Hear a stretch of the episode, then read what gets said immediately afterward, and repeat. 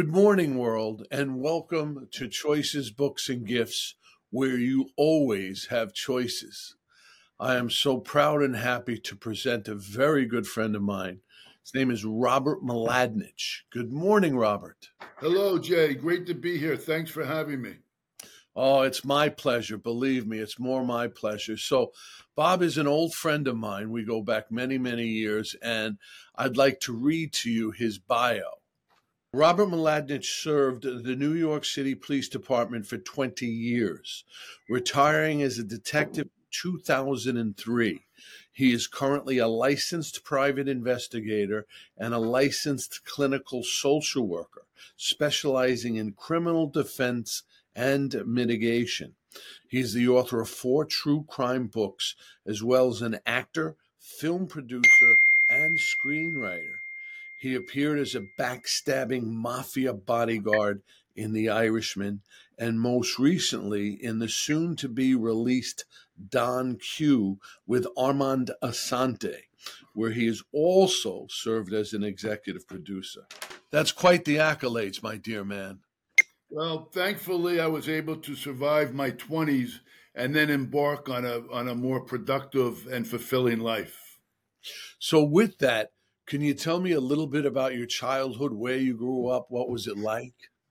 I grew up in the uh, in, in, the Long Island area, and um, one of the things, you know, looking back on my childhood, I always related to the anti-hero. When I say the anti-hero, I mean, you know, the the, the kind of society's outcasts, you know, the Jesse James and, and those type of people. Um, I never rooted for the good guy. I was always rooting for the bad guy. Always, mm. always, always. I used to think there was something wrong with me. Yeah, and well, I didn't think there was anything wrong with me then, but you know, when I look back on um, on some of my choices and decisions, you know, I shudder. But um, as you know, um, you met some of my the people that I kind of idolized growing up. They were guys a little older than me, uh, bartenders we both knew you know, former, you know, fighters we both knew. And these guys were all very intelligent. They all had something in common. They were all very uh, uh, intelligent, but they also had, you know, very bad, you know, alcohol or drug problems. And they were classic underachievers. They had so much potential to do well in life um, or to be, you know, productive and, and successful but they weren't, and they they all kind of, or at least the guys that we both know, yep. you know, died, you know, sort of unhappy. One, one guy took his own life, as we know. Um, but these were the people I kind of idolized and looked up to right up until my late 20s, early 30s, when I kind of had an epiphany and, and turned my life around.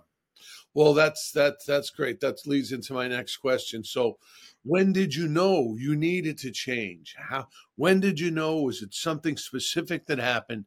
And what were your actions to make those changes? It was a gradual progression. You know, I, I spent my 20s, um, you know, drinking very heavily, carrying on. I had a very responsible job. I was a, I was doing very well in the police department, but it was like an alter ego. You know, I would work. I would work eight hours, ten hours, you know, sixteen hours if you made arrests. Then I would. All I wanted to do was go to the bar and hang out with my friends. And I had, I had a, um, you know, a Cheers type bar, you know, back then in the 80s where I, I liked to joke, uh, although it's a serious joke. You know, I spent, I pretty much um, spent my 20s there, you know, the, the entire decade. And I would wake up every day to go to my responsible job, which I did well, but I always felt physically ill. I, um, I was always under the weather. I never really felt good physically, mentally, or emotionally. I knew I was kind of cheating myself somehow. I had gone to school, to college for journalism, and I had started writing a little bit, you know, immediately after college when I moved to New York City in 1980. I didn't join the police department until 1983. I always felt as if I, um, I kind of cheated myself by kind of giving up the writing. I could have done some freelance writing while on the police department. So I always, I was always very self critical. And then finally, you know, in my late 20s, uh, I think I just turned 30.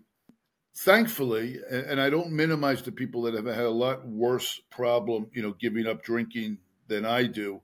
But um, I remember waking up being really physically ill, you know, being over the sink, coughing and spitting, and and I just said enough is enough. And uh, thankfully, for me, that worked. I know it doesn't work for everybody, and I don't want to minimize people that have far more far more serious um, roads to to getting themselves together. But for me, that um, enabled me to, you know, for the most part, stop drinking and uh, engage in other activities. I immediately, uh, you know, how some people take up running or exercise when they quit drinking. I had to start achieving things, making up for lost time. So I, I took scuba diving classes and I scheduled a trip immediately. But most importantly, and this is something that helped me later on in life, I went back to writing. I started writing boxing articles for a boxing magazine. And I'll tell you a, a kind of an interesting anecdote about that. Um, I was so proud of you know my my newfound uh, magazine writing career, and I went to a, a bar where one of the bartenders was a former fighter that you know we we did a lot of carrying on in our twenties, and he heard that I was having some success in the in the with the boxing writing, and he said to me, you know, big time boxing writer, look, you don't come around anymore. You don't come to the bar anymore. You think you're a big time boxing writer, which I didn't. I was, you know, making a hundred dollars an article, but it was just so happy. I was proud to see my name. Um, and then, you know, one of when I was drinking, one of my things that I thought made me kind of jovial and and funny and interesting was I would always tell people, don't ever change. You know, I love you like you are. He said to me with scorn and disdain, he said, You used to say, don't ever change. I didn't change. You changed. Hmm. And unfortunately, this man took his own life a couple of years later. He stabbed himself in the heart. So I wish that he did change. Yeah. yeah that's uh, I know the gentleman you're talking about, and it, it, it, broke my heart when it happened as well. But uh, so you're a New York City police officer. Can you tell us a little bit about that experience? Because it sounds like you were still going through what you were going through while you were a police officer, and just in general, what was it like being a New York City cop? Well, when I was younger, you know, when you're young, you don't really appreciate all the good and exciting things that are going on around you. So, because I had gone to school for journalism, I always wanted to be a journalist, and I kind of viewed myself as a civil service sellout rather than embracing and appreciating this great opportunity I have with the police department. So, it took me a while to realize, you know, what a great job it was, how rewarding and fulfilling it was. Right. And looking back, I didn't appreciate this at the moment because you never do when when things are happening. Um, but I really was thrust into some amazing experiences. For example, I went into the Narcotics Bureau in 1986, which was the advent of the crack cocaine epidemic. Um, so I got to see the, you know, a bird's eye view of that on a daily basis.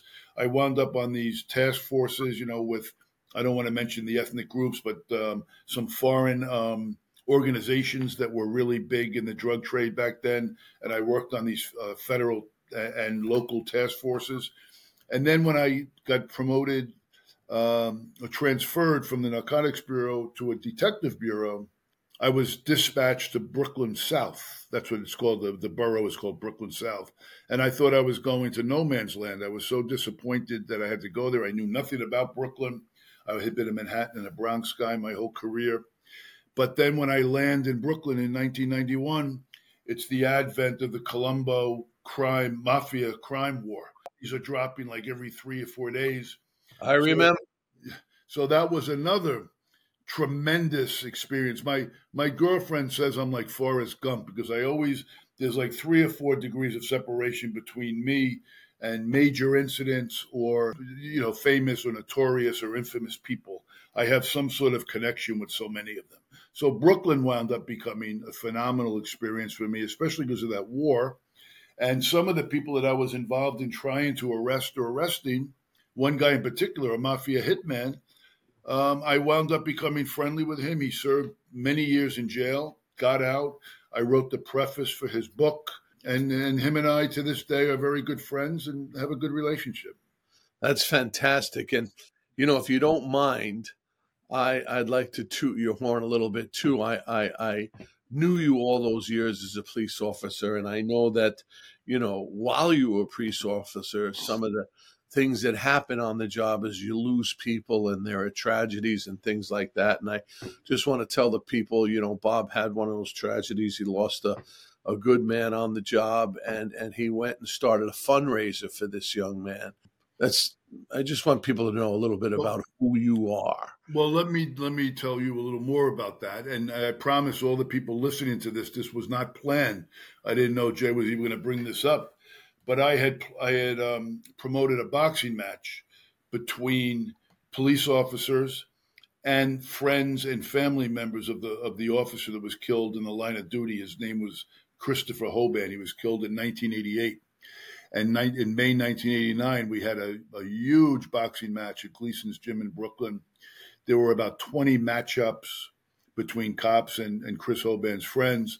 And about it had to be a couple of thousand people in attendance, completely filled. And Jay, as the kid Calzone, uh, stepped in and he uh, he participated and he uh, took all of his Queens, New York, dirty street fighting habits into the ring with him against a guy by the name of Warren Norman. And we had made up some T-shirts for him called the Kid Calzone. And the cops, being very uh, biased, you know, they were rooting for their own man who was in. They were yelling, "Calzone, go back to your pizza shop." but it was all in good fun, and it was uh, I, to this day, you know, stepping into the ring is a very scary thing and Jay did it for a good cause. He um, he made himself he made a lot of us proud, and he did himself proud because he really put up a Herculean effort um, in front of uh, in front of the enemy. Yeah, yeah. Figuratively, some of our friends joined us with that.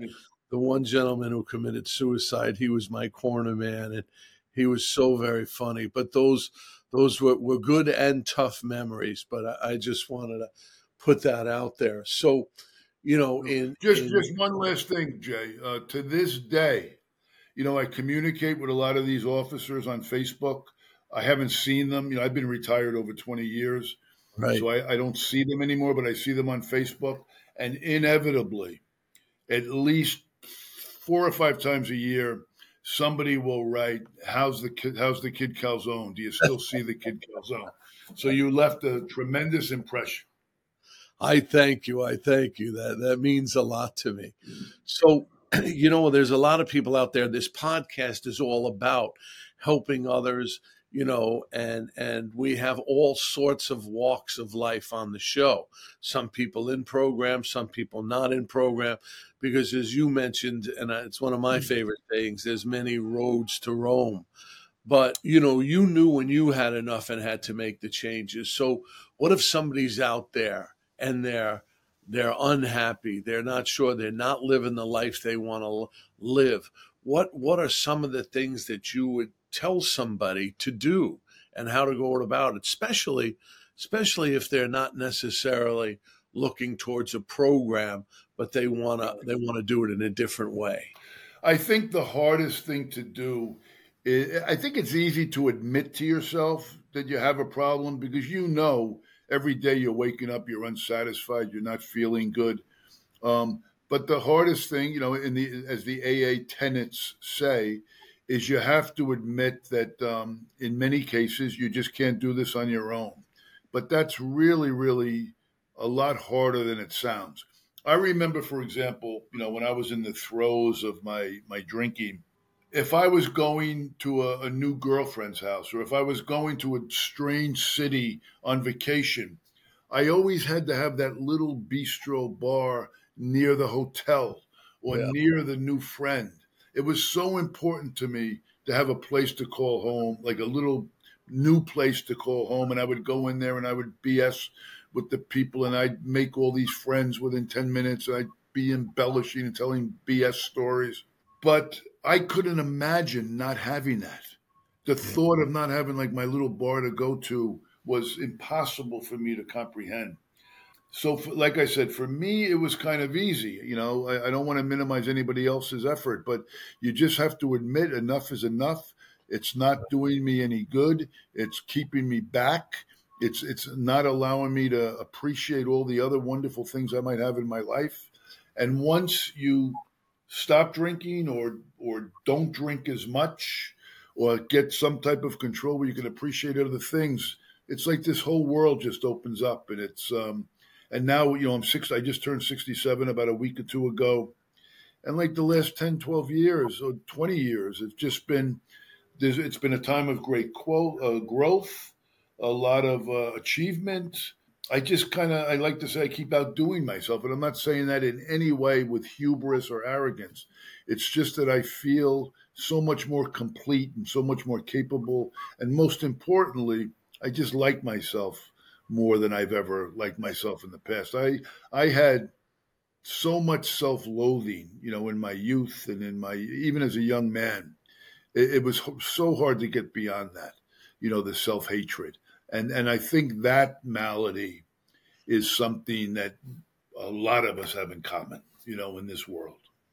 Yeah, yeah, and I, I, I do agree with you completely. You know, you, you mentioned how difficult. I know for me, I took a little bit of a different path than you, and I needed a little extra help and whatnot, and and I got it. And for me, that's what I needed. But can you tell me what you think some of the major differences are between then and now? I know you just covered a little bit about it, but like, you know, could you keep relationships back then? Are you in a relationship now? What's life like? Every re- just about every relationship that I was involved with back then, every romantic relationship I was involved with, as soon as we got too close, as soon as one of the women uttered the the dreaded L word, or even suggested by their actions that they were feeling that way. And I know most people will know this this phrase from AA. I would start building a case against them, and I was great at building a case, and I would find all of these things wrong with them, and um, and and I would then I couldn't get out quick enough. And I noticed, you know, even in it's been about 30 years, you know, uh, 35, 40 years uh, since I thought I was like on a, on a much better path. But one thing looking back now, there was still residue of that up until, you know, maybe, you know, even 10 years ago. You know, I hmm. certainly was a lot better at it. It matured a lot, but I catch myself now. And I thought I was like so healthy, for example, at 50 or 60. I'm 67 now. And I still was suffering with a lot of that residue. So it never really goes away. But when yeah. you get older, you just get this awareness and you're able to pick it up and you're able to uh, understand yourself better. And I'm going to be uh, I'm going to be really honest and I don't mean to be corny when I say this, but I have a little dog now. Uh, a little she'll be 3 years old in May. And this little dog has enabled me to just feel that unrequited, unrequited love that I never thought I was capable of feeling. Yeah. You know, uh, love in my in my family of origin, there was no real, you know, no physical abuse or anything, but but you know, we never said I love you. You know, that was never conveyed. Um, my mother is still alive; she's hundred now, and we we have a very loving, dear relationship. Amazing. Yeah, but growing up, that wasn't there. And I got this. We got this little dog a couple of years ago, and I, I, can't tell you how much this little animal has just changed my life. She gazes up at me with these brown eyes and makes me melt. And it just makes me feel so complete. It makes me it makes me so much more capable of just expressing, you know, how I feel about my partner, my mother when I see her, my brother, uh, people like you. You know, when I was when we were drinking, you know, we would say, "Love you," we never meant it. I love you, man. You know, it's all it's all BS. did. But but now uh, you feel it. I say it with feeling. It, it enables you me to feel. Yeah, yeah. I think if I and I, you know, we know we both know people that are still out there hoisting away at the bar, and they're they're not really feeling. You know, they're yeah. they're kind of living a a shallow, unsatisfactory life, but they get through day by day by just numbing their feelings. I don't want to numb anymore. I, I might have 20 years left. I don't want to numb. Yeah, yeah, no, I hear you. And there's two things you hit home with there. I too, I've never had children of my own. And I too have a tiny little Yorkie, a teacup Yorkie. And I swear to you, I, I, I really, I, I, don't know what it's like to have a real child, but it's, it, to, to me, it's, it's my daughter. This you do, have a, you do have a real child. that little Yorkie is a real child. Absolutely, absolutely. One other thing I wanted to say because I, uh, uh, what you had said earlier about doing it, doing it yourself as opposed to doing it with help, and you know, there's like we said, many different ways. But I find a lot of people, for me, it lasted longer because I was in denial. I understood the truth that you talked about the understanding. I know it. I know I have a problem, this and that. But I really didn't know there was a choice. And anybody who ever told me, Jay, you need to get some help, I would, what are you kidding me? There's nothing wrong with me. So I think that's so important what you said about admitting it and then taking the action to, to, to go ahead and do something about it. Well, I'll tell you. I'll tell you, and I'll give you an example of something that really hit home to me, and I think back um, about this often. I had gone um, part of my part of my um, efforts to to change my life was I went to the Caron Foundation in Pennsylvania and I did their family their thirty day oh no seven day family program. Yep, I did it and too. They really hit some heavy stuff there. I mean that that's no joke. You, be, you better be prepared for that, or you're going to come out come out shaken to the core. And they do one of these um, workshops. You know, you're in there with groups of seven or so and they put you out in the middle of the group and they start asking you all these really tough questions and all the questions you don't want to answer you know they wrap something around you. So you wrap you know first you wrap something around your chest and maybe your head and before you know it you're completely wrapped. That's because you're closing yourself off. So they would be asking me all these questions and i would be giving all these great intellectual answers because i understood i understood exactly what was wrong with me intellectually but the facilitator, who was terrific, he kept saying, I don't give a F what you're thinking. We know you're a smart guy. We know you understand all this stuff. I want to know what you feel. And I didn't yeah. grasp that. I didn't understand what feelings were. And I think I even left Caron a grappling with still being able to tap into my feelings. And it took a couple of more years for that to happen. But this guy was trying to get me to feel which was something I had trouble doing from for as long as I can remember. Yeah. And he was getting so frustrated with me. He was going, "Feel, God damn it, feel! I don't want to hear your psychobabble bullshit. Feel." Say something real. No, that was fantastic. I had done the same thing, and it was the exact same experience. You know, you, and especially you, so more than me because you are wordy you know, you've been to college, you're a writer. So I'm sure you could have given them what they wanted to hear, but it wasn't. It, wasn't, wasn't what they wanted to intelligence. It wasn't your brilliance. They wanted you to get down to the core. And I think that's has to do with what we just said. You know, the work really begins later on when you're in life and having to admit and move forward and and and dig deep because that's the hardest thing. You know, I grew up in an Italian family. You grew up in a uh, an Italian family as well, and it was just it was just so difficult to express yourself, so difficult. But we did. We're here. I'm we made it. We made it to the other side, and we're enjoying life now. We did. And it's we nice did. at our age to be, to have come this far and and appreciate what we have. I, I do agree with that. The, the, the gorilla's off my back and I can breathe and I'm, I'm happy today. I'm happy. I mean, you're insane if you're happy every moment of every single of every part of the day. That's, you would be insane. But in general, I'm happy. Uh, my relationships with you years ago, they were based on, on, on drinking and carrying on. Now they're based on love. And whenever I have an issue, I love calling you and talking yeah. to you about it and I, I value our friendship just tremendously. And uh, with that, as we wrap up this episode of Choices, remember that life is a series of decisions that shape our journey. I hope our time together was inspiring and motivating. Stay empowered, stay well, and remember, you always have choices. Peace and blessings. See you next week. And Bob, I love you, and I'll see you when you get back from your little vacation. Thank you so much, Jay. Great to be here. Good luck with the show. It's always a, a joy and a pleasure speaking with you.